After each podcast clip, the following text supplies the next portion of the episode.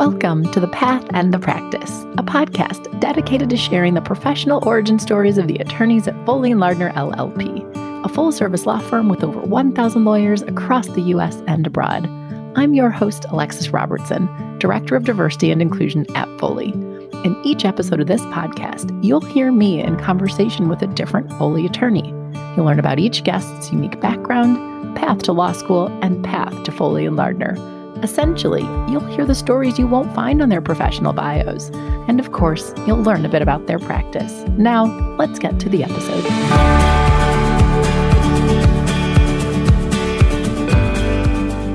On today's episode, I'm speaking with Patrick McMahon. Patrick's an associate in Foley's Chicago office, where he focuses on general commercial litigation as well as labor and employment matters. Patrick has a really interesting path to law school that includes serving for the U.S. Air Force. In this conversation, Patrick walks us through his decision to apply to the Air Force Academy. He shares what it was like to attend and how it was that he went from being a pre med to a pre law major. Additionally, Patrick opens up a bit about the six years he spent as a communications and cyber officer, and he talks about about a six month period where he was aide de camp to a two star general. Well, it's really interesting to hear Patrick talk about this time. What I most appreciate about our conversation is hearing him reflect on what he learned about teamwork and leadership while in the military. Also, I have to apologize, as you'll soon hear, my audio is not great in this conversation. I'm still new to podcasting and simply forgot to check my levels before jumping in with Patrick. Fortunately, you can hear me just fine, but you might note that I sound a little tinny and a little far away from the mic. But I promise I'll check my levels going forward, and I can guarantee you that my tech problem does not at all detract from the many insights that Patrick McMahon shares during this conversation. I hope you enjoy it. Hi, Patrick. Welcome to the show. Good morning. Thanks very much for having me on. Honored to be even thought of for something like this, frankly. Well, I'm really happy to have you, and I'm looking forward to hearing about your path to law and to Foley. But first, as I start with everyone, can you do that like 30 to 90 second professional intro you would do at a networking event or if you were on a panel? Sure. So I am an associate in our Chicago office. Um, I'm in the litigation department, but I have been increasingly focusing on labor and employment. And uh, I guess it's about a year ago now that I actually took the full dive and became a primary member in the labor and employment group. Really been doing labor employment since I started, but still keeping my toes in the water of general litigation just to kind of brush up on my litigation skills. I'm still in the stage where I still need to refine those. Yeah, just looking to focus more and more on labor and employment as I go forward. And what year are you at the firm? When did you join?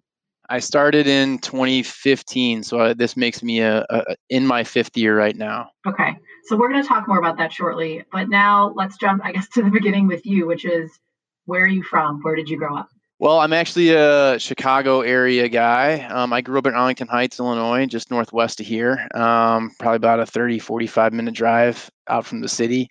And really had, you know, I think maybe is a bit of a blessing, a fairly vanilla suburban life growing up in the northwest suburbs of Chicago, complete with yellow lab, one brother, one sister, and and you know a two parent household. So in that in that respect, I felt very lucky. But then uh, after high school, I went out to Colorado to go to the Air Force Academy for undergrad, and that's when my you know life and my life uh, perspective changed a lot.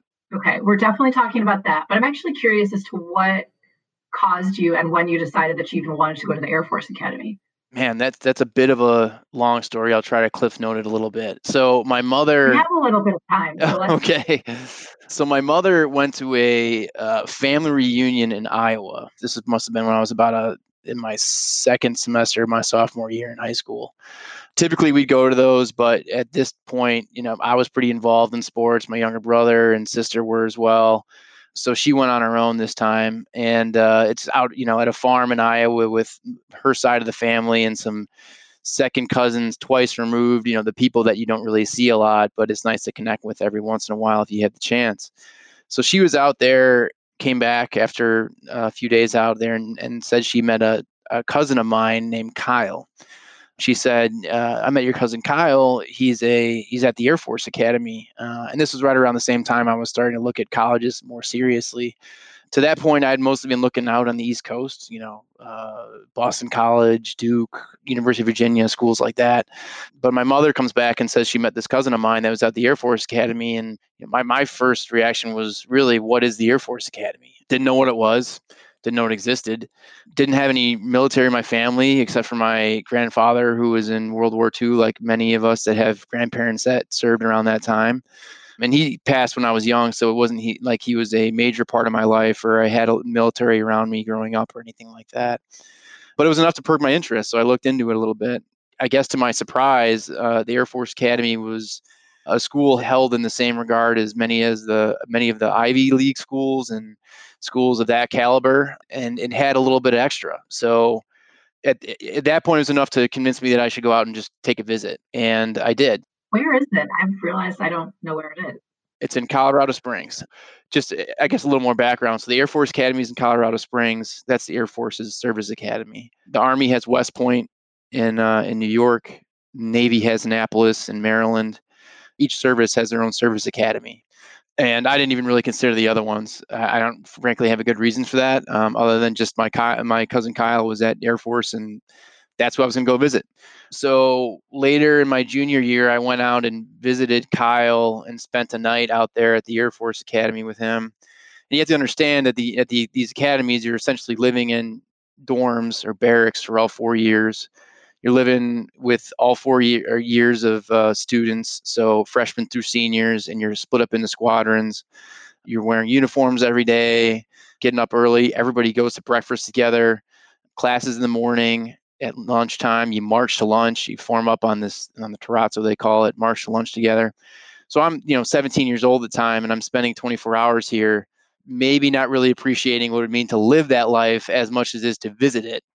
Maybe I fell in love with the uniforms a little bit, or the camaraderie, or just like this idea of being a part of it.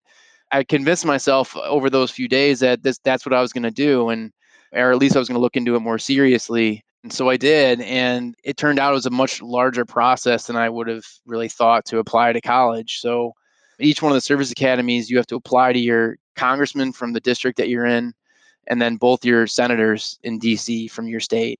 And you apply to them, and then all of them can nominate 10 people for every spot they have at a service academy. And then the service academy picks one of those 10 to come and actually take the slot. So you're applying to essentially almost four colleges because you have to uh, do applications for all of them essays. Now obviously you can kind of reuse some of that stuff but you have to nonetheless apply to all these different people. And on top of that there's a physical requirement so you have to do some you know running and push-ups and agility and stuff like that. But this is all to say it was a very long process. No kidding. And i just have to reflect back on that a little bit because i mean i guess i'm much like i'm basically you when you were 16 or 17 and that i don't know a lot about any of the academies. Like you mentioned, West Point and some of the others. I've heard more about those than the Air Force Academy. But just to recap, you go to visit your cousin, you're 17, and that could have gone multiple ways. You could have gone and been like, this is super not for me. But instead, you went and you decided this is something that I think I would like to do, but it's no small feat. And that you then had to engage your congressman senators, et cetera, um, on this really long application process as a, a junior, senior? Yeah, I mean, just like is it's around the same time frame that you'd be applying to any other college. And you, some of them have interviews. At the time, my representative was Mark Kirk, who was le- later a senator here. I ultimately took the nomination from him.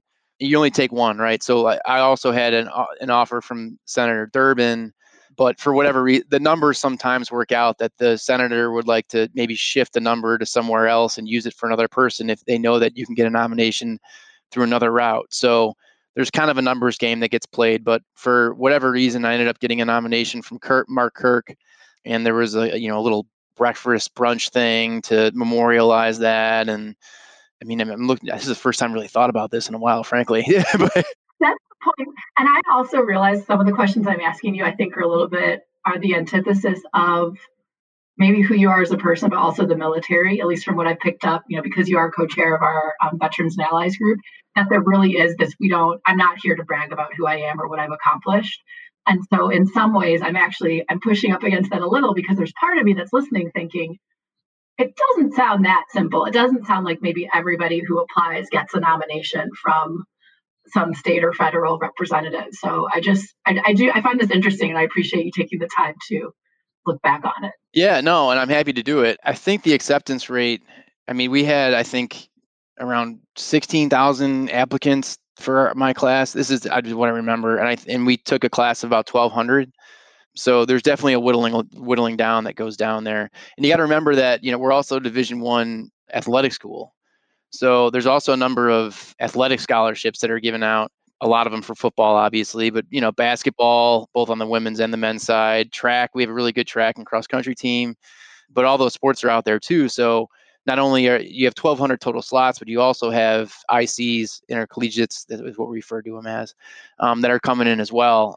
It's definitely a finite number but you're also you know stepping back you're also getting these nominations from all these different representatives and and senators and it makes sense. By nature of it it is a united states military academy. So you get this wide swath of people from across the country. And that kind of gets back to something i alluded to earlier. Was just the idea of expanding my perspective on where people come from. And not only just areas of the country but just the backgrounds generally. You know i largely had a pretty homogenous group of friends and and social circle growing up, not by you know any choice. It was just a product of circumstance. But then you get out and you go to a school that you know it's not like even just a regional college. It's not like going to U of I here of here in Illinois. You get a lot of people from the Midwest. You get people literally from all over the country, and then a smattering from, of international cadets as well. And some of these freshmen too, I should I should mention, are prior enlisted. So you go to the Air Force Academy and you get commissioned as an officer. So officers are I'm going to throw out a number here, it could be wrong, like 12% or 15% of the of the force and the rest are enlisted. Enlisted is a gross generalization is somebody that will graduate from high school and essentially enlist in one of the services. If sometimes these people will later become officers, and one way to do that is to go to a service academy. So some of my classmates were prior enlisted, and they maybe have served in the Air Force for a number of years already. They come in with some military experience already, oftentimes, again, a generalization. don't take it too broadly or too um, as as truth for all the time. But they came from backgrounds that may have been a little more challenging. They didn't have the path to college, let alone a service academy. They went and served in the enlisted side for a while, and then ended up on the officer side. So there's a lot of perspective that came out of that as well, having that perspective of being being enlisted for you know two three four five years and then going to a service academy and then their background before that so it just contributed to a really diverse group of people particularly as compared to what i grew up with yeah it really sounds like you viewed sort of life before the air force academy versus life after. Maybe I'm wrong in interpretation of that. But. I mean, to a certain extent, I mean, I wanted to seem like I was completely sheltered as a kid, or you know, like my parents like you know kept me with blinders on the whole time. But um, again, I mean, it was just a product of growing up in the northwest suburbs of Chicago, and I think a lot of that's probably pretty similar today. I don't think Arlington Heights looks terribly different than it did when I was a kid. Bigger, but I mean, I think you know demographics haven't changed too much. Well, and so what was that like? I think you've you've done more than allude to it, but you go through that process. You do go to the Air Force Academy. You show up. I'm assuming at that point you didn't know that you were going to go on to law school. Maybe I'm wrong. But what did you want to accomplish at the Air Force Academy? What was the plan?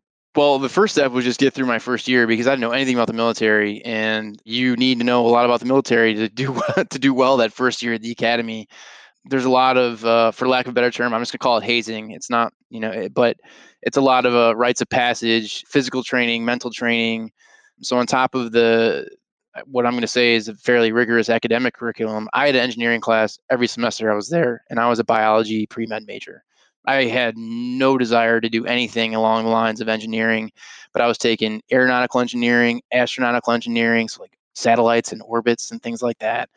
Um, two semesters of physics, you know, things that I just wanted nothing to do with. But the idea was to spit out these well-rounded officers. So we had these really broad curriculums. But then on the military side, you also had to just learn basic stuff like ranks and how to march and different regulations and you had to memorize different planes and their armaments and all and all the while while maybe doing push-ups for an hour. So it was an idea of stressing your brain and your body at the same time. And through that process i mean i tell you i, I learned a lot about my limits how to handle stress not to sweat the small stuff and i think really importantly teamwork. So you start out as your, as your freshman and you're the, the the recipient of all this attention. but then as you're a sophomore, junior, senior, you're on the other side and you're the one doing the training. And you get the chance to put the freshman through, you know, a difficult first year. But you learn some of these tricks and and the idea of, you know, maybe picking out one of the weaker people in the group not to make it harder for that person that's weaker, but for everybody to realize that we need to band together to get through whatever this situation may be and uh, you know overcome or th- this obstacle you know that teamwork aspect is something that i really value and something that i i like to try to to bring in even today. Is it's not a one for one trade off but you know i like working on teams and and i and i i know that through experiences like that i have my own weaknesses. And the idea is to find people that can complement those weaknesses with you know with their strengths and vice versa. Yeah i'm really out of my depth here in many ways in this discussion. I don't have any real close family members in the military but where i've started to pick up more information about the military is actually through my interest in well-being teamwork and basically sort of like human optimization whether it be books or podcasts. And frequently they will talk about the way the military breaks people down, I guess is one way to put it, but really to figure out how you work, particularly through sleep deprivation and just learning how when things are not ideal for you, how how do you function? What sort and I don't mean this in a negative way. It's actually really, really fascinating. It's accurate. yeah. And also just what we can learn about teams and teamwork and you can help me out here, but frankly, there's a tremendous amount of emotional intelligence happening in the military with how people work together. So I have not finished it yet, but like I picked up Stanley McChrystal's team of teams because these are all things that I think we can be using in the workplace. To back to your your first point about breaking down to build you up. I mean, that is a lot of the first year is that you're given these tasks over and over again and put in stressful situations and asked to perform sometimes these tasks are frankly impossible. You know, I, I, we would do it on the other side. We'd ask people to do stuff that we know that they would not be able to do at that time. Just and, and that's in the more of the tearing down part, right? Then as you advance, I mean, some of the more difficult tasks are now attainable. And then you maybe show them a way of, of attaining those goals in, in the building up phase. So you're no longer giving these impossible tasks, you're giving difficult tasks, but no longer impossible. And you have learned some lessons along the way on how to accomplish them. And it's through accomplishing those goals I mean, one by one on the building up part that really on the other side you kind of emerge with this confidence that you didn't have originally and what might seem as an insurmountable obstacle on the front end now you're not going to just dismiss it you're going to think you know how do i get around this how can i tackle this and i and i still find myself approaching some problems today the same way yeah that makes sense to me something that can just seem, you know, overwhelming at first. You know, well, I've been through tough stuff before. I'm going to figure out a way to get around this. Well, and the more that I learn about the military and some of the tactics used, I think as an outsider, you think like it's all about physical strength of some sort, right? You think of like Navy BUD/S training or something, but I've really come to learn that that physical, sure, it's there and it's important, but so much of it is mental and the way they're they're prepping the the mind and the way the the mindset. So you mentioned there's so much you're learning your first year, but you knew at that point, I think you mentioned you were pre med with the biology focus. So, so what happened? Did you keep with that path or what happened next? So I, it was my junior year, I think. I had been in the biology department in that major the whole time. I had started in on the pre med part of it. So I had taken a couple semesters of organic chemistry and the lab associated with to this day was probably I regrets about doing that. but um, but uh, you know, it was an anatomy course that I was taking, uh, human anatomy, and we were working on cadavers.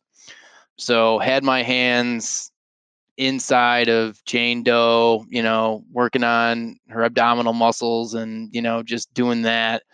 And I wasn't like passing out or anything like that, but you know, I was just I don't really love this, you know, and and it, it, it's not not a great feeling that I have right now. And if this is how I feel right now, you know, where am I going to be when I'm two, three years into medical school? Uh, really committed, not only committed just to medical school, but I imagine also having the Air Force pay for it, which is, uh, you know, adds to a commitment to stay in the service. So you have to be, you know, pretty sure about pursuing that. You know, I just decided that it, it wasn't right for me. And I liked the department. I really liked the teachers, my professors that I had out there. So I, I stuck with it just, and that was going to be my, that was my ultimate degree. But I just decided at that point that, you know, I need to explore elsewhere. And my father's an attorney. I, am not going to say that he's the reason that I went into law, but, you know, the way that he approached his career and then also was a father and a husband showed me you know that there's a really good way to have a fulfilling career provide for your family and be present on that path. So i decided to explore that and really with also with an undertone that i i relished being in a position where somebody would have to come to me and really put their full trust in whatever i'm going to do.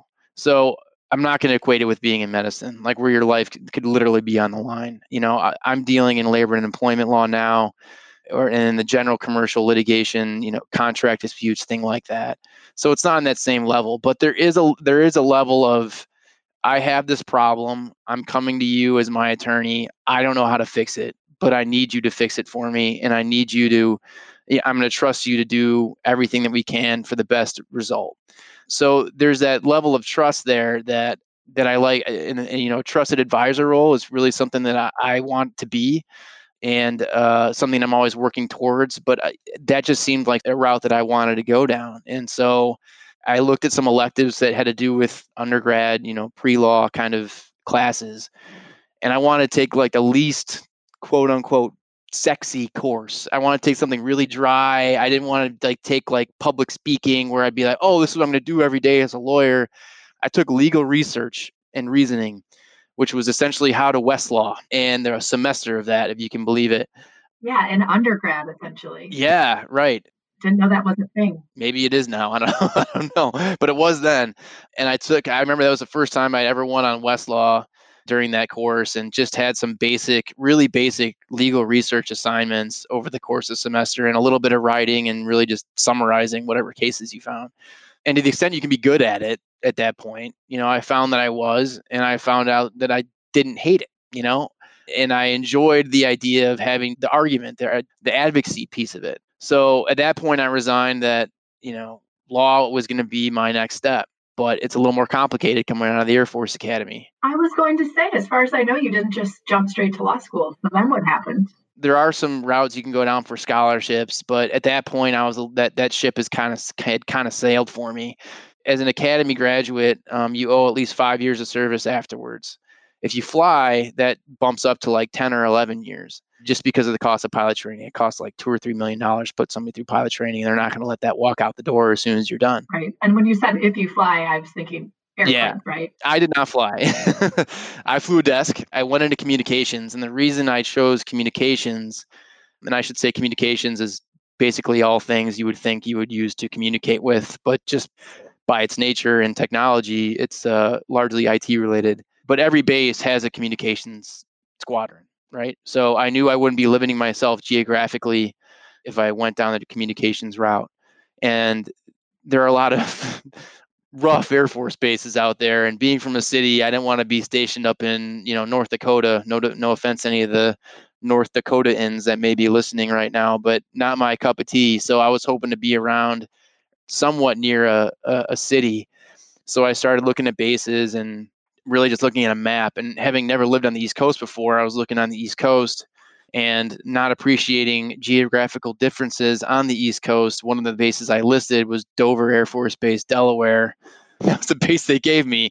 Turns out Dover's not that close to DC, Baltimore, and Philly. It's about an hour and a half or two hours. But so don't let the map deceive you. So that was my start as an officer afterwards. But start and, and that was my beginning as a communications officer for the next uh, ended up being six years what does that mean what does a communications officer do well that's another uh, cool part about coming out of an academy and, uh, and and being an officer right away so i walked into the dover communications squadron the 436 communications squadron at dover and i was a flight commander for uh, a small well i wasn't a flight commander initially but near that but I, essentially i was in charge of 10 to 15 people, anywhere from, you know, 18 years old to 40, you know, and, and I'm 22 years old. And so it's weird having somebody that age call you sir, but that's just the nature of ranks and gets back to the, you know, the demographics and the split up of officers to enlisted I was talking about earlier.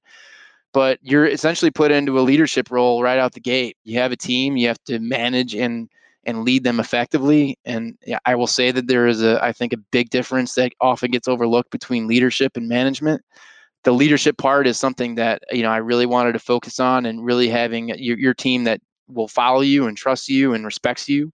I think a lot of people can manage. I, I don't think as many people are as good at leading and the leadership is really something you got to work on and it even goes back to the academy they call it a leadership lab because you as you went up through your years of the academy, you had more and more responsibility, which kind of sets you up nicely to start out as a young officer and have some people that are not just you know quote unquote college students that are that are reporting to you. And can you tell me you you just said a little bit, but just to state it more even more clearly, what's the difference between leading and managing? Well, managing is you know managing. You have a task, you need to get it done, right? A to B. How do we do it? You can set out all things aside, and the people don't matter. You know, it's just a warm body. Get it done doesn't matter the level of respect you show for people don't need to be inspiring but you can just get the task completed. And then you know for the levels above you in management whatever management level you're at they might not even notice or care how it gets done. They don't care how the sausage gets made. Leadership i think is more about de- developing relationships and i think the leadership side fosters growth in, in a in an organization and that you have that mutual trust between leader and subordinate they're not afraid of you to, to come with new ideas or maybe prevent uh, or present uh, opposing viewpoints in a respectful manner obviously. Again it gets back to that growth not only from a, maybe an operational perspective but also from a cultural perspective. If people work in an environment with a strong leader and strong does not necessarily mean heavy handed but somebody that is you know a clearly defined leader um, I think there's a level of comfort there that they can that, you know, they can express their viewpoints well, and I, I ask because I think in large law firms, the industry, and maybe in, in large corporations, but I'll stick with large law firms, oftentimes what we see are our partners who are essentially their managers, but they tend to often be project managers versus people managers. And when I say that, you know, I'm new to Foley, I'm not commenting on Foley and Lardner, but I, I think it's something that in terms of like my focus with diversity and inclusion, is really changing structures so that that leadership and development of humans is valued versus project management of tasks for clients. So I just really appreciate you elaborating on that. Although I did also want to ask, you're at this base in Dover, but I, I want to specifically what you were doing. Is it helping planes land? Like, what are you doing there? Well, I mean, it, it depended on the different. So there's like sub. So the squadron is the communication squadron, and there's individual flights within it. So like one flight would be responsible for the IT backbone. That would be internet, computers, that kind of stuff, telephones on the base. Another flight would be responsible for the radios, radar, things like that on the airfield so I touched a little bit in both. Um, when I went over to the to the to the airfield side, that's when I had I was in a separate building away from my commander, had my own little group of people over there, and I think that's the time where I got a, a chance to really just you know take on a you know take the reins a little bit more as far as leading my own little group. When I was on the IT side of things, the same building that the commander's in, the commander's around all the time. He's a great guy, but you know a lot of that stuff I'm just kind of in the middle. But really, when I'm off literally on the other side of the base with my team, we have our own interactions throughout the day. And it, was that was a re- more rewarding experience than the initial spot. Well, as you said, that's a tremendous amount of experience for someone at 22. And also, I'm going to jump you ahead a little bit because we probably only have about 10 more minutes together. But from photos, it looks to me like you didn't spend the whole six years in Dover. Yeah, so mostly is on the East Coast. So three years in Dover and three years in Boston. Those were like my two main bases. Boston was great. Also had a lot of TDYs, temporary duties, as I was there. Spent some time in the deep South, you know, Southern Alabama, Mississippi. Talk about more cultural exposure there. Um, Alaska, Springfield, Illinois, Syracuse, New York, all these random spots just for little pieces of time. Spent probably about three total months in Germany, uh, working at a base out there. But then I was deployed for about six and a half, seven months in the Middle East, working primarily out of an Army base, Camp Arifjan. And I went out there thinking I was going to be the communications officer for this this unit I was joining. It was a joint unit too, so it was not just Air Force; it was Air Force, Navy, Army. Um, but I got out there, and the aide de camp, fancy name for I mean, I'm going to call a personal assistant, even though it's a little demeaning. For the general, that was the, the two star general out there was outgoing, and they needed a, a new young officer to fill that. So I was a first lieutenant, just about to put on captain at the time, and actually did get promoted to captain while I was there, which was kind of cool. I ended up being the aide de camp for this two star general out there who, oddly enough, was Major General Robert McMahon, same spelling as me, tall, thin guy, led to some pretty interesting interactions while we, you know, during the six or seven months I had with him. We were mostly in Kuwait, but he was a two star general and he was in charge of logistics uh, for essentially trying to streamline logistics in and out of the theater. I was a communications officer, did not know much about logistics, but it didn't really matter in that job because I was really just I was his calendar guy. I was his, you know, his gatekeeper as far as who was coming in out of his office. I was the security, so I was carrying a little bit of, you know, I was carrying guns and things like that while I was over there. And wherever he went, I went. So we would went to Qatar, Jordan, Iraq, Afghanistan, several different spots while we were over there. Um, my only private jet experience in my life, really getting to take. I mean, they're military jets, so I mean, don't get too excited, but but nonetheless, uh, you know, it's kind of cool. I would drive up on the suburban onto the tarmac, and then the and then we just drive up to the plane, hop out, throw the keys to somebody, hop in the plane, and we're off but that more cultural exposure let me tell you um, anywhere from you know being in, driving through kabul at two in the morning something i never thought i'd do in my life um, and then going to jordan to meet with the jordanian merchant that was essentially trying to convince us to bring in more goods through jordan and staying in a you know resort hotel room out there in the middle of deployment where i'm typically in the desert and you know in a military base the whole time. It was a radical change just in the middle there. So it was a pretty wild six or seven months. Fortunately you know nothing too hairy happened. You know i wasn't taking fire or anything like that. So was, in that respect i was very lucky. It was a really great six or seven months. And when you see so much on the news particularly around that time as far as what was going on in the middle east it, was nice to, to actually be over there and see it firsthand um, and get some perspective on the ground. But that was my one and only deployment there, and the rest of the time was was uh, stateside. It's a lot for me to not ask all kinds of follow up about all the things you just raised, but I'm not. What I'm going to say is, you that was a part of the six years, and then you were able to go to law school. Yeah. So then I was, you know, that last year I was maybe to get after five, but I knew I wasn't to deploy again. And I liked Boston and I wasn't particularly in a rush to get off to law school. So I spent that last year, one more year in Boston, took the LSAT. Probably should have taken the LSAT a little more seriously than I did. and as far as the law school plan, it was I was either going to go to you know the quote unquote T14, and if that dream didn't come true, which it did not, I would come back to Chicago and go to the best option for me here. And ultimately, that ended up being DePaul, and it you know I'll just say that it got me where I wanted to be never thought I would end up at a big law firm.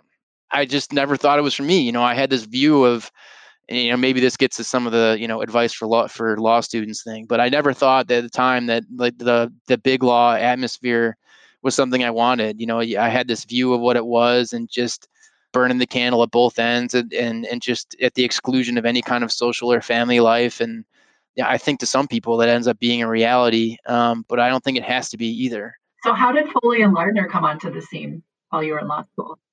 I'm just going to say this right now. Like throughout throughout my career to this point, I think I've always had the mentality of try to keep as many doors open as I can, and and walk through the one that's the most appealing. Right.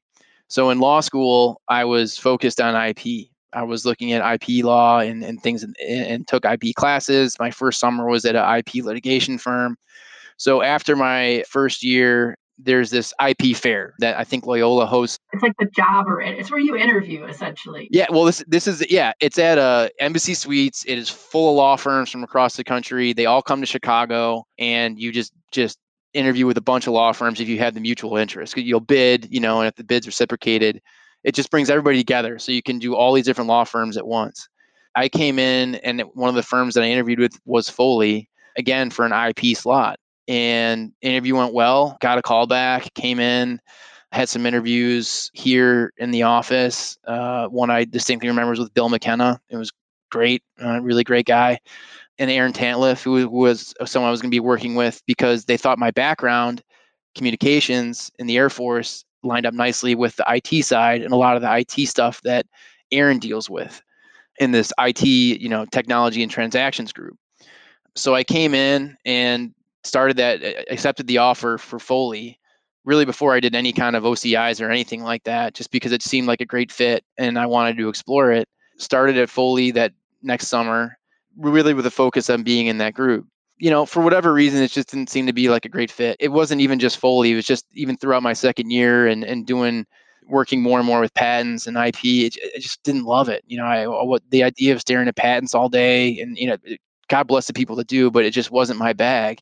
Sorry, I'm thinking, did it give you the same feeling as when you had your hands inside a cadaver, or was it a little different?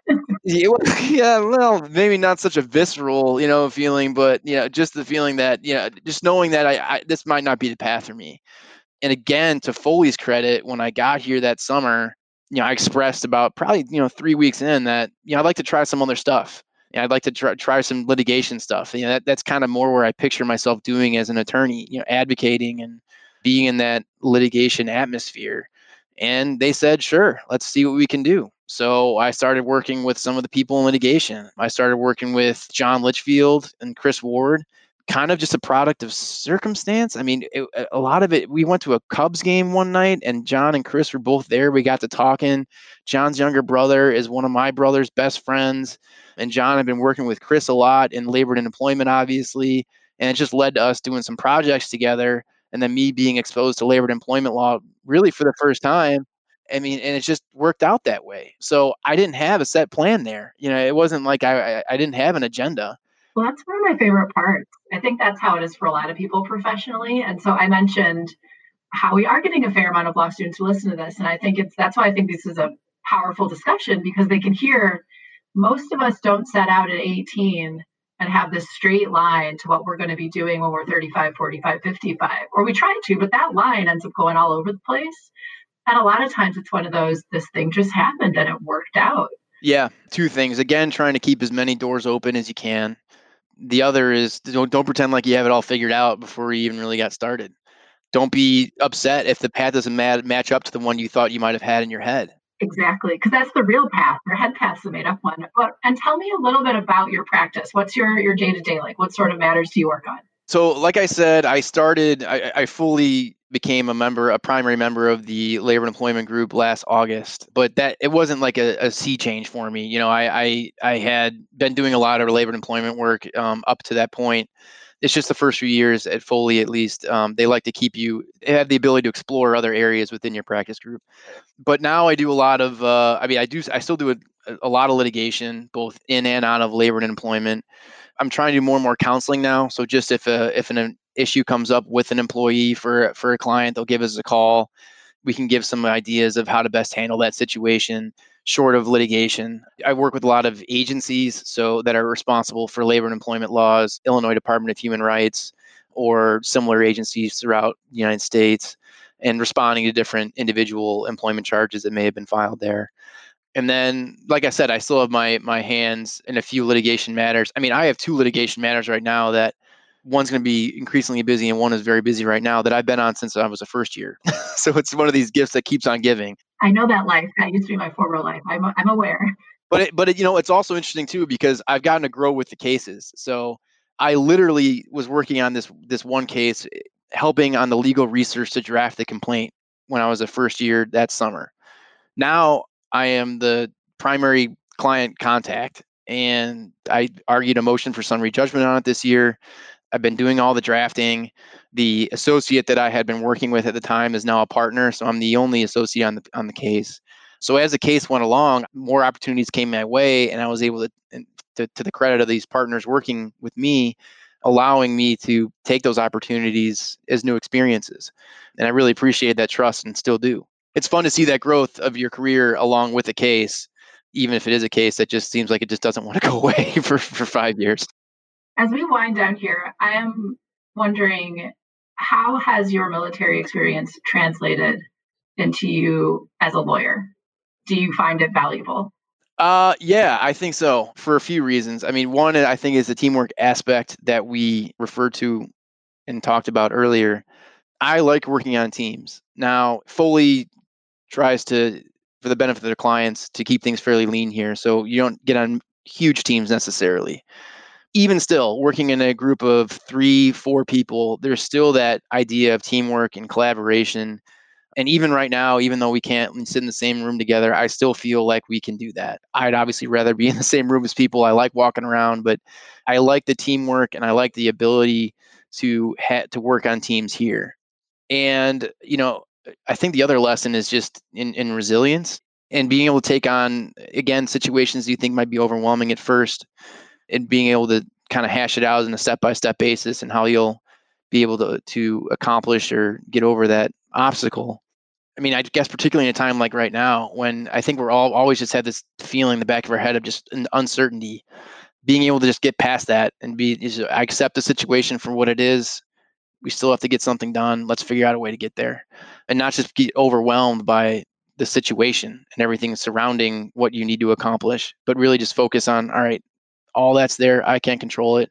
How do we get this done? That's invaluable.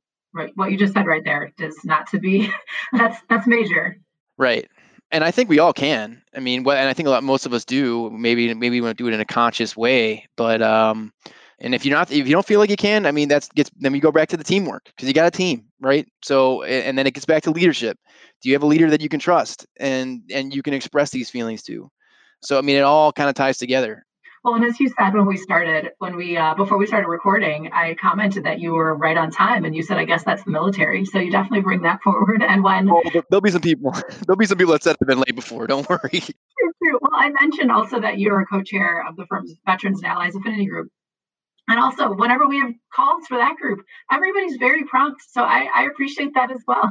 Yeah, and, and I I'll give a plug for that right now too. That was something that did not exist when I started at Foley. I went to uh, I spoke on a panel at Northwestern with some other veterans in Big Law.